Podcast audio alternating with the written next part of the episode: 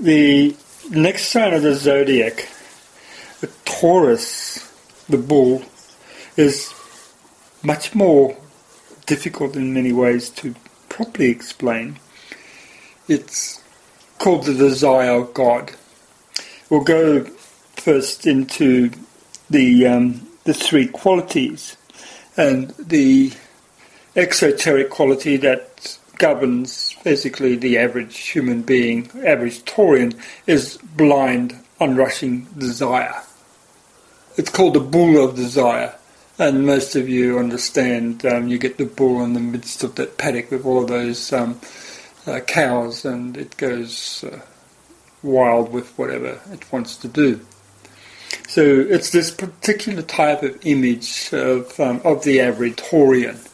They like to cover and fill their houses with lots of things, lots of possessions. Everything that, that fancies them comes into that house. Now, the esoteric line there is the clover of the divine foot. And this is the quite important thing. What is instigated in Aries? The initial beginnings, the, the, the mental idea. Taurus clothes it. Taurus gives it flesh and blood. It makes it whole. So the concept of Taurus is that which is the provider of the the hearth.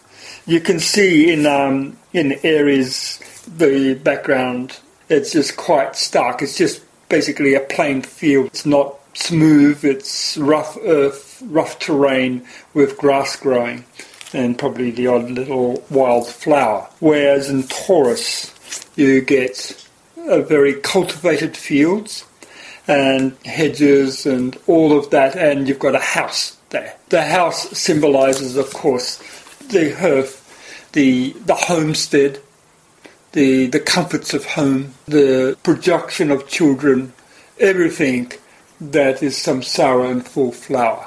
Taurus, though we call it the bull, is preeminently, of course, a feminine sign, whereas Aries is a masculine sign.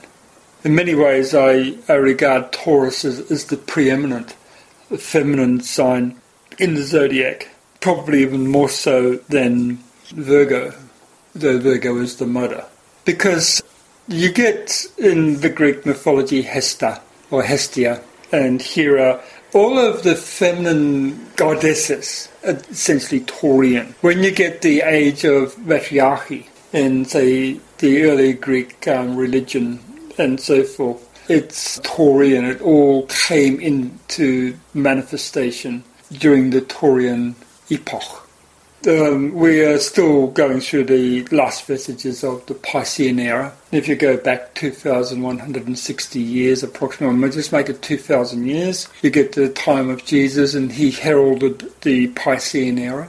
And before Pisces was Aries, so you go back 2,000 years before that, or two and a quarter thousand years before that, then you go enter into the age of Taurus. So something like, say, two and a quarter thousand years BC to 4,000 years or four and a half thousand years BC, there you have the age of Taurus. And you can see that you get those um, wonderful civilizations such as Crete and the one at uh, Mesopotamia, the Indus Valley civilization, and they're quite feminine you get the Cretan, the Minoan civilization as penultimately feminine. This is during the age of Taurus, and the worship of the bull, the worship of the cow goddess, came into being during this particular period of time, say um, you know, from 4000 to 2000 BC. And you know, if you our archaeologists are correct, and you get such things as Stonehenge and all of those dolmens and um, stone circles that you have all over sort of Brittany, Carnac, and places like that, all springing into manifestation during this particular age. And you know that most of them are all got to do with worship of the earth goddess. So Taurus, of course, is the earth sign. You can see the feminine aspect of the Taurian dispensation quite clearly in myths the, the age of the formation of myths is the Taurian age.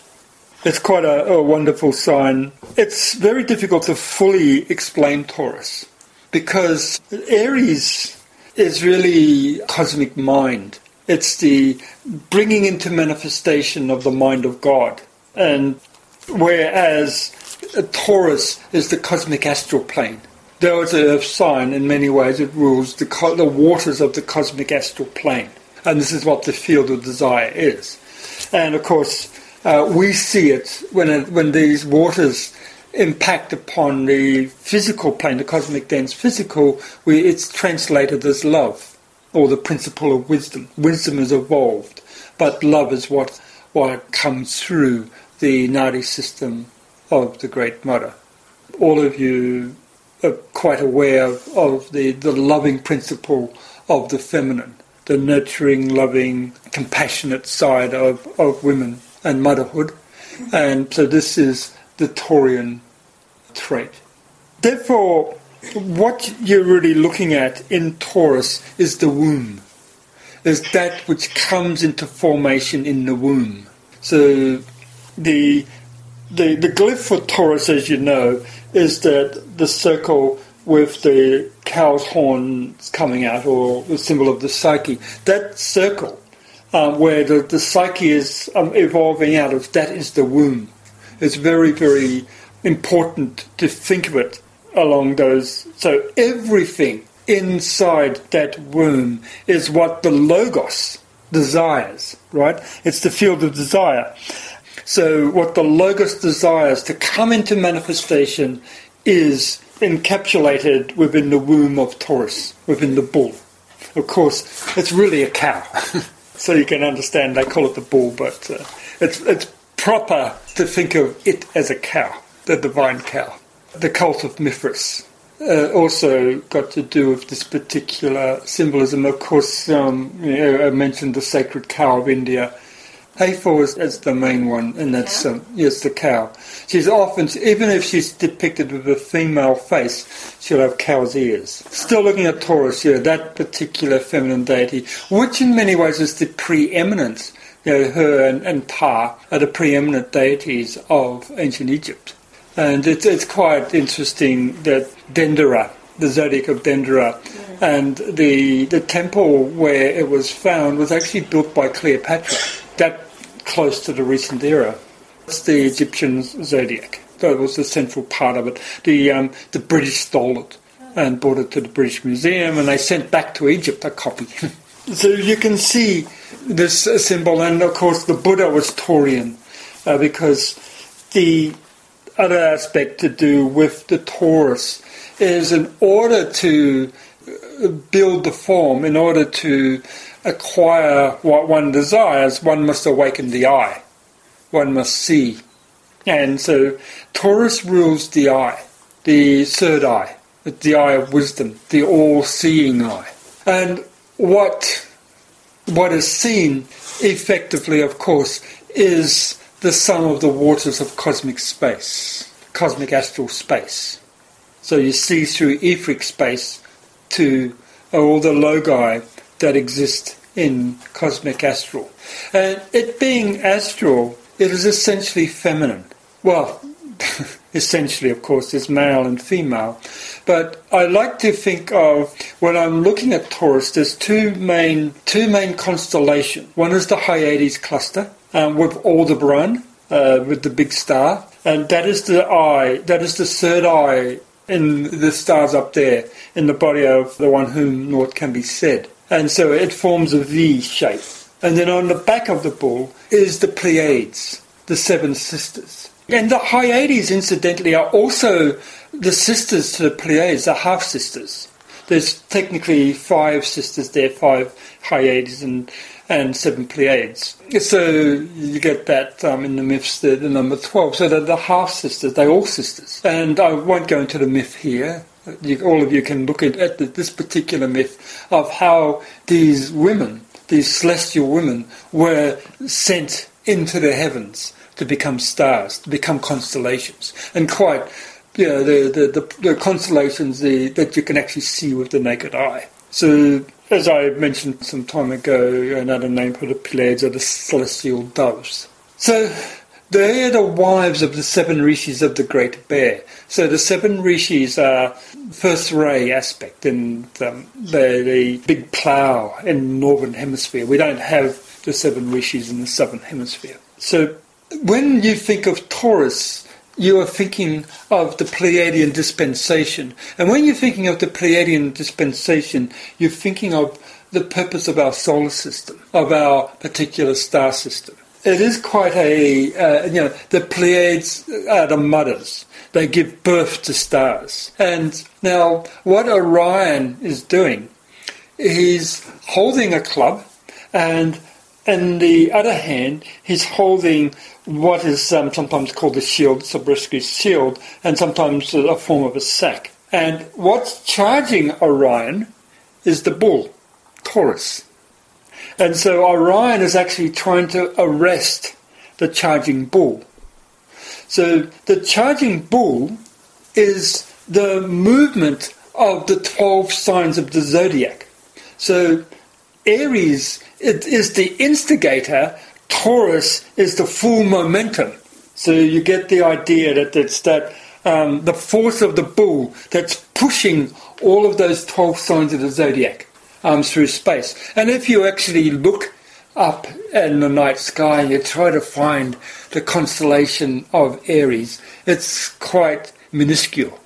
It's a tiny little triangle of stars hidden up there. So, whereas the constellation of Taurus is quite significant. So it's the, the weight of the force, it's the desire to push the 12 signs of the zodiac. And therefore, the entire wheel of life, cosmically and samsarically, is pushed around by this bull, by the, the feminine principle, if you wish.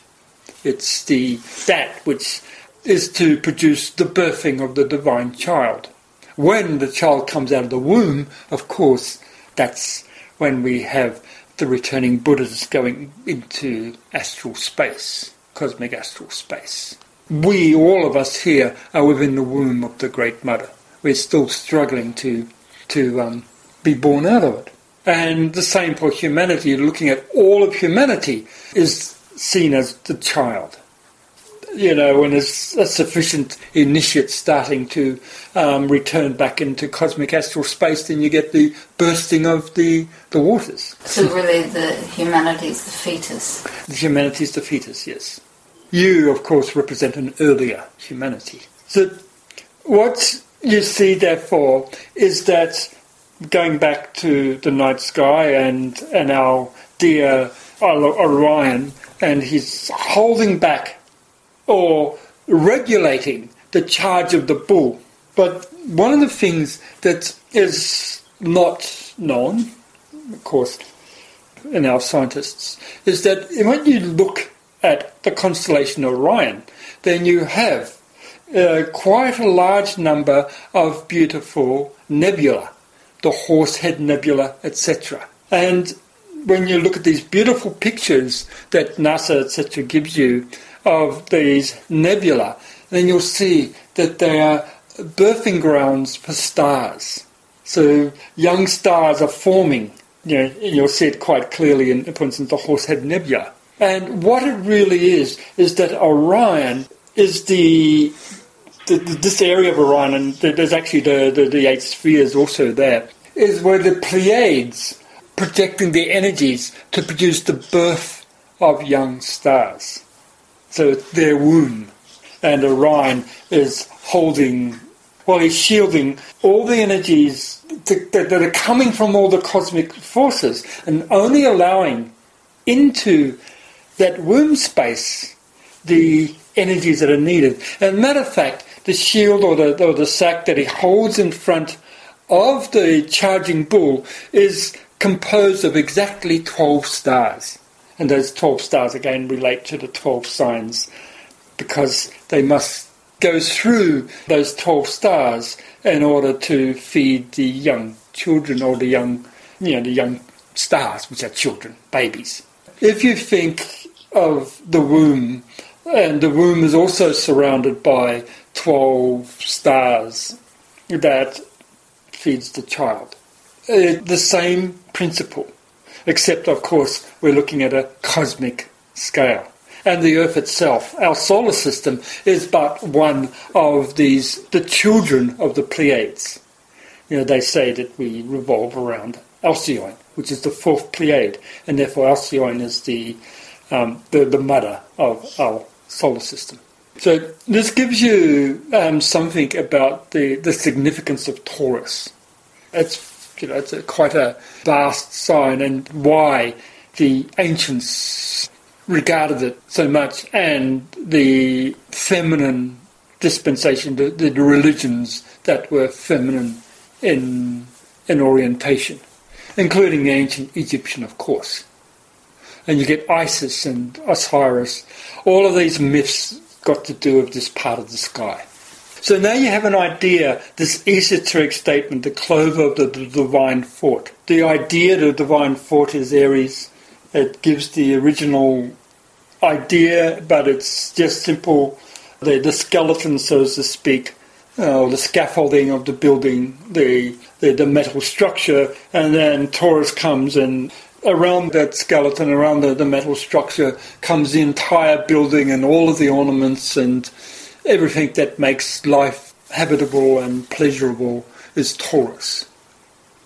So Taurus is always fond of material comforts, fond of the pleasures of life. And later on, it relates to the development of wisdom, the third eye, to understand the meaning of all that, uh, trappings that the Taurian is surrounded by. And the hierarchical statement for Taurus is the all seeing eye. And we've already gone into this uh, somewhat. When you actually get into occult cosmology, what you'll see, uh, I can't explain it to you properly at this stage, but the Aldebaran, this particular part of of the night sky, when you're talking about Orion, uh, he's a male, you know, it's, it's a full human being. And many of the other constellations are not human, they're animals. And some of them are metal, they're, they're, they're, they're mineral. So you get, you know, for instance, Capricorn the goat. What it really means is that Capricorn is a, at more advanced level of humanity than Orion.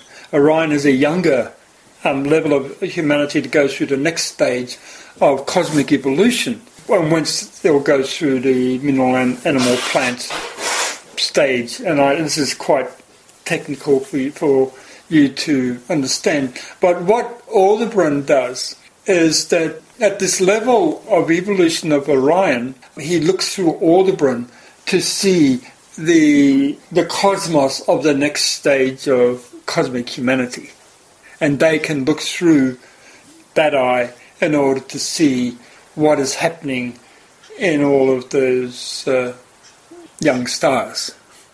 It's a little bit more complicated than that, but that's, that gives you an idea of this particular level of vision of Taurus, the all seeing eye. And of course, we know it as the third eye, uh, which comes at a certain stage of our awakening. The rulers are Venus, Vulcan, and Vulcan. When you look at the uh, the background of this nice homestead and the the nice geometric forms that that comes in Taurus, because of course uh, we we got this concept of God geometrizes at this stage, and you know the homestead, as I said, but it's in terms of geometry, in terms of that which the mind creates for its own pleasure. But in the back, we have the volcanoes, volcanism. And it brings in the first ray and it implies that though this comfort zone of materialism, of samsara, uh, at any time, those volcanoes can erupt and put an end to it all. Sometime, for instance, a child must be born, and it's for women, it's not that pleasant experience. And of course, it's a inherent sort of temper quality of the Taurian. They, they can often be riled into temper tantrums and so forth because they have this inherent volcanic eruption within them. You know, they can explode at any time. It's aspect of the desire principle, uncontrolled desire, uncontrolled waters, frustrated ambition. Okay. The volcanoes could also be seen. It's another fertile thing as well because you know when you get the um, volcanic soil and that, it's one of the richest, most. Yes, yes, yes, and so you get it's kind of spurting out. There's- That's right. So around there, there's a lot of green around those volcanoes because they produce that.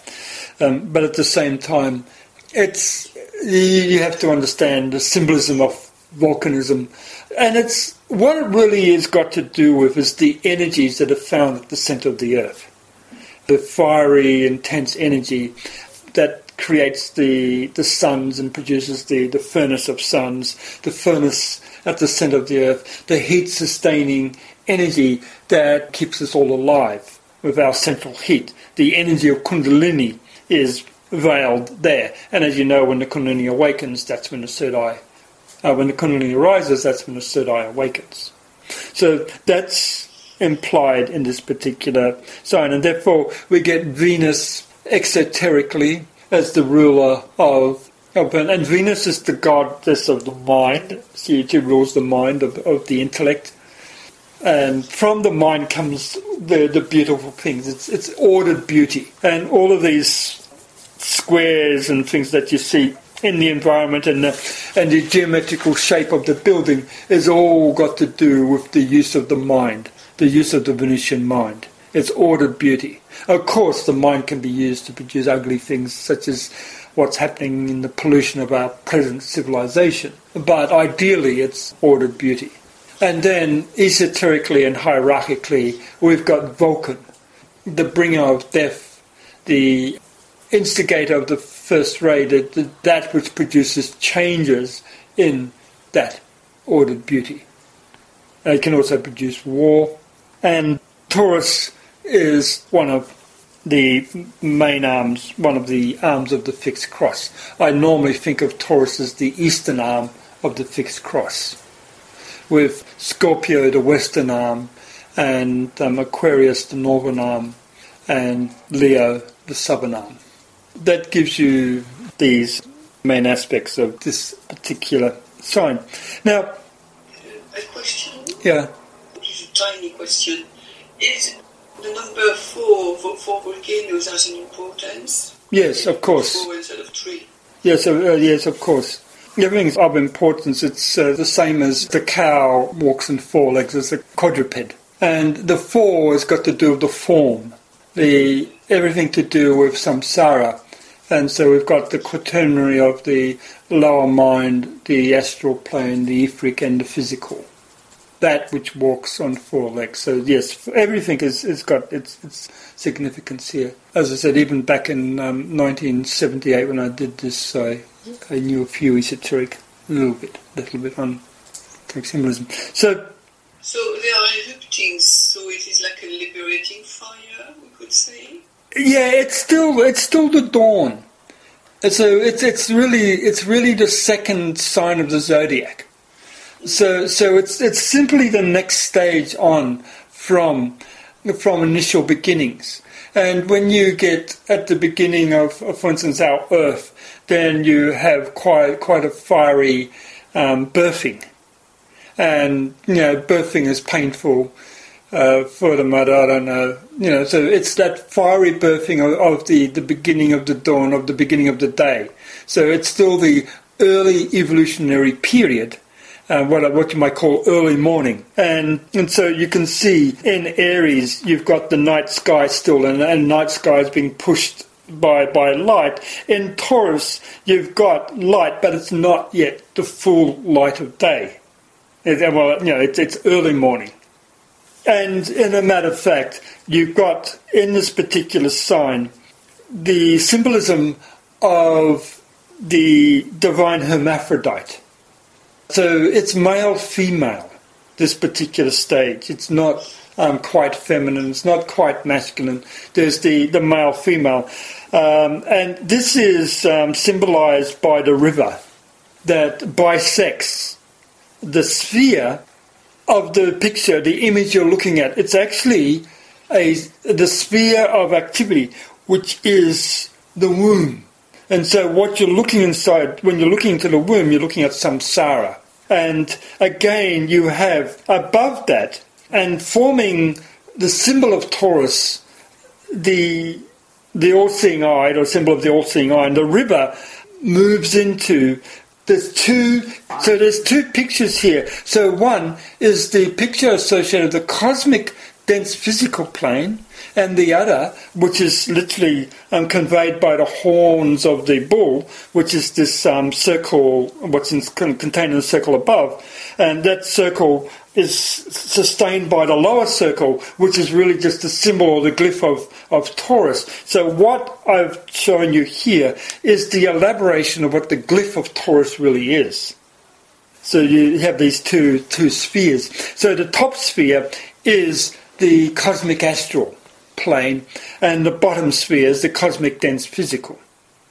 And the cosmic dense physical have these four volcanoes, which symbolize also the four ethers, which are the conveyors of the four pranas. And then underneath them is the samsara, you know, the dense physical, the mental plane, neatly delineated by the Venusian mind. You can see that, therefore, the river, the physical plane river of samsara, um, which is also the central spinal column and, and bisects the, the image of the circle and to, to show the, the hermaphroditic principle, uh, the male female. In this particular case, it's a, a, vertical, so it's the masculine energy coming down, though it should have more logically been vertical rather than. I mean, um, horizontal rather than vertical, but however, it's still the same principle. So then it moves into um, the cosmic landscape, right? So it's basically still the same stream of prana. And the stream of prana is the stream of samskaras, the stream of consciousness. And so Taurus wields that stream of consciousness, which is the basis for the development of wisdom. And also, when you look at the card, and you can see that the fields are not uniformly green, there's other colours that come into it. Yes, um, so you've got the various forms of greens, the yellows, the browns, and so forth, because this is what the mind does. It um, it sees many many colours and so forth. So all of the, the symbolism of um, of that which allows human beings to be sustained by Mother Nature is Taurus. So think Mother Nature. You can think of you can think of Virgo but Virgo is more specifically the devic principle, whereas Taurus is the human principle in application, the human feminine, whereas, or the consciousness stream, whereas Virgo is the devic, the, the, stream of intelligence, if you want it, the intelligent principle. In this comparison also with the, the Taurian, it's much more like as it said, the clothing, the divine idea. It's it's it's almost it's more material. Whereas the Virgo DV is almost like the creation of, of, of the mental thought or the etheric form. Yes, yes. Not, um, as, not as physical in its creative. Yes, the um, planetary rule the exoteric planetary rule of Virgo, of course, is Mercury, and so it's it's illumination. It's the intuitive principle. Whereas for Taurus, it's Venus, which is the feminine, the principle of mind. yeah. So you can see the difference. And of course, at the very center of the circle is the all seeing eye of God. And so it's the, the eye of the creative logos, or the, the feminine logos, peering through into form space, feeding form space with the divine pranas that eventually become the river of time. And so the whole symbolism of the river is um, implied here from types of the river. Of, so you understand each one of you are really just rivers. Have you ever thought of yourself as a river? What do I mean by that? We're a consciousness stream. A consciousness stream, that's right. So you're not really your form, are you? What you are is a moving bundle of samskaras and the samskaras are moving from grosser samskaras, and you're finding them all the time. So when you're looking at yourself from a higher perspective, from an enlightened perspective, you're really just seeing the stream of samskaras that are changing all the time until eventually you get this refined essence of what you are, which moves into the all seeing eye of God. That's what is absorbed. Is that a good way of looking at yourselves? Looking at your not self, yes. Um, a stream of, of enlightenment. And that, it's for that reason also that the whole um, concept of entering the body bodhisattva path in Buddhism, which is what makes the enlightened one, is called the stream enterer. I think it's Sotapanna, the stream enterer. So you're entering the stream of enlightenment, the stream of liberation. And so it's um, seen over time. So eventually you get absorbed into the all-seeing eye of God, and you can see the colours there, indigo blue, and then the lighter blue, uh, as we get into the Buddhic space of, of the cosmic astral. And technically this pink colour and the white colour, the white colour, or the silver white, around the, the eye of God, is the, the seventh subplane of the cosmic astral, of which our seven subrays are emanations, so it's the silver white, and then the pinker colour is the sixth subplane of the cosmic astral, and then you can count the um, the um, bands of colour around that um, to make the I think the full seven, and then you just get the aura of the eye of God that reverberates onwards into space in every direction. And what I've got um, supporting the throne of God. So you've got the triad or the triangle sitting above a rectangle. It's uh, this rectangle is, is a throne. It's also technically, if you ever go to the Great Pyramid of Giza, there was found inside the king's chamber. If you go into the king's chamber, there you'll find one sarcophagus. And in ancient days, that particular sarcophagus was used for initiation after all the, the rites, uh, the mantras, the, the, the, purification, and all the rest of it, the candidate was laid in that sarcophagus and went out of their body for four days or so, came back with lots of wonderful experiences. Is that what the black box represents, the sarcophagus? It also represents that. It also represents the, the, the, the, the way of initiation um, to enter into the eye of God. And it's of course supported by, on the backs of two bulls, one looking to the left and one looking to the right. So the central stream is, in this particular case, then becomes the Sushumna Nadi and the two bulls, Adi, Ida and the Pingala. So they symbolize, symbolize that, again, with regards to the wisdom principle. So technically, you have three balls here. One is the symbol the glyph of the, the major um, the major sphere and the smaller sphere coming out of it, which is the the you know the, the glyph for, for Taurus, and then you've got the two heads of the bulls, each of them representing the same sort of concept in those two directions they're facing. So that's that on the whole it gives you quite a bit to think on with regards to tourism. of course when you look in the field, there you have quite a few sheep grazing. Uh, in this case, I've got three that relates to the, the triad, and there's houses in the distance.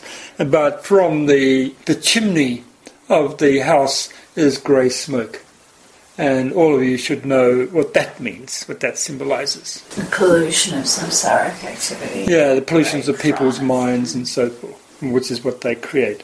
That that on the whole gives you plenty to think of. And you can see with regards to this particular um, sign, as I said, it's the second stage of the evolutionary process. So when you look at, uh, behind where the volcanoes are, there you have the yellow of the full light of day.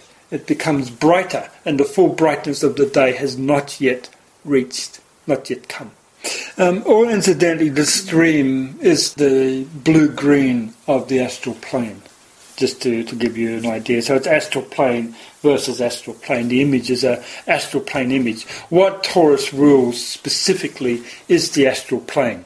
Systemic as well as cosmic. And this is again often related to the feminine principle, um, the you know the fickle emotions, etc. This all seeing eye has been appropriated by the so-called Illuminati. You, you know whatever is done by white hierarchy Yeah. will have its black version. and then no, and then the people will confuse The two, the yes, black version for the white. That's right. For I mean, instance, white for the black. for instance, you get the you get the wonderful symbols of the swastika, Yes. beautiful symbol. Yes, yes. And of course, then you get the uh, Nazi sort of party adopting it. Yes, and the pentagram and so forth. Uh, so it's all all taken over by the dark side, and by ignorant ignorant humanity, by ignorant junior disciples, they twist and distort it because they don't understand what on earth it's about.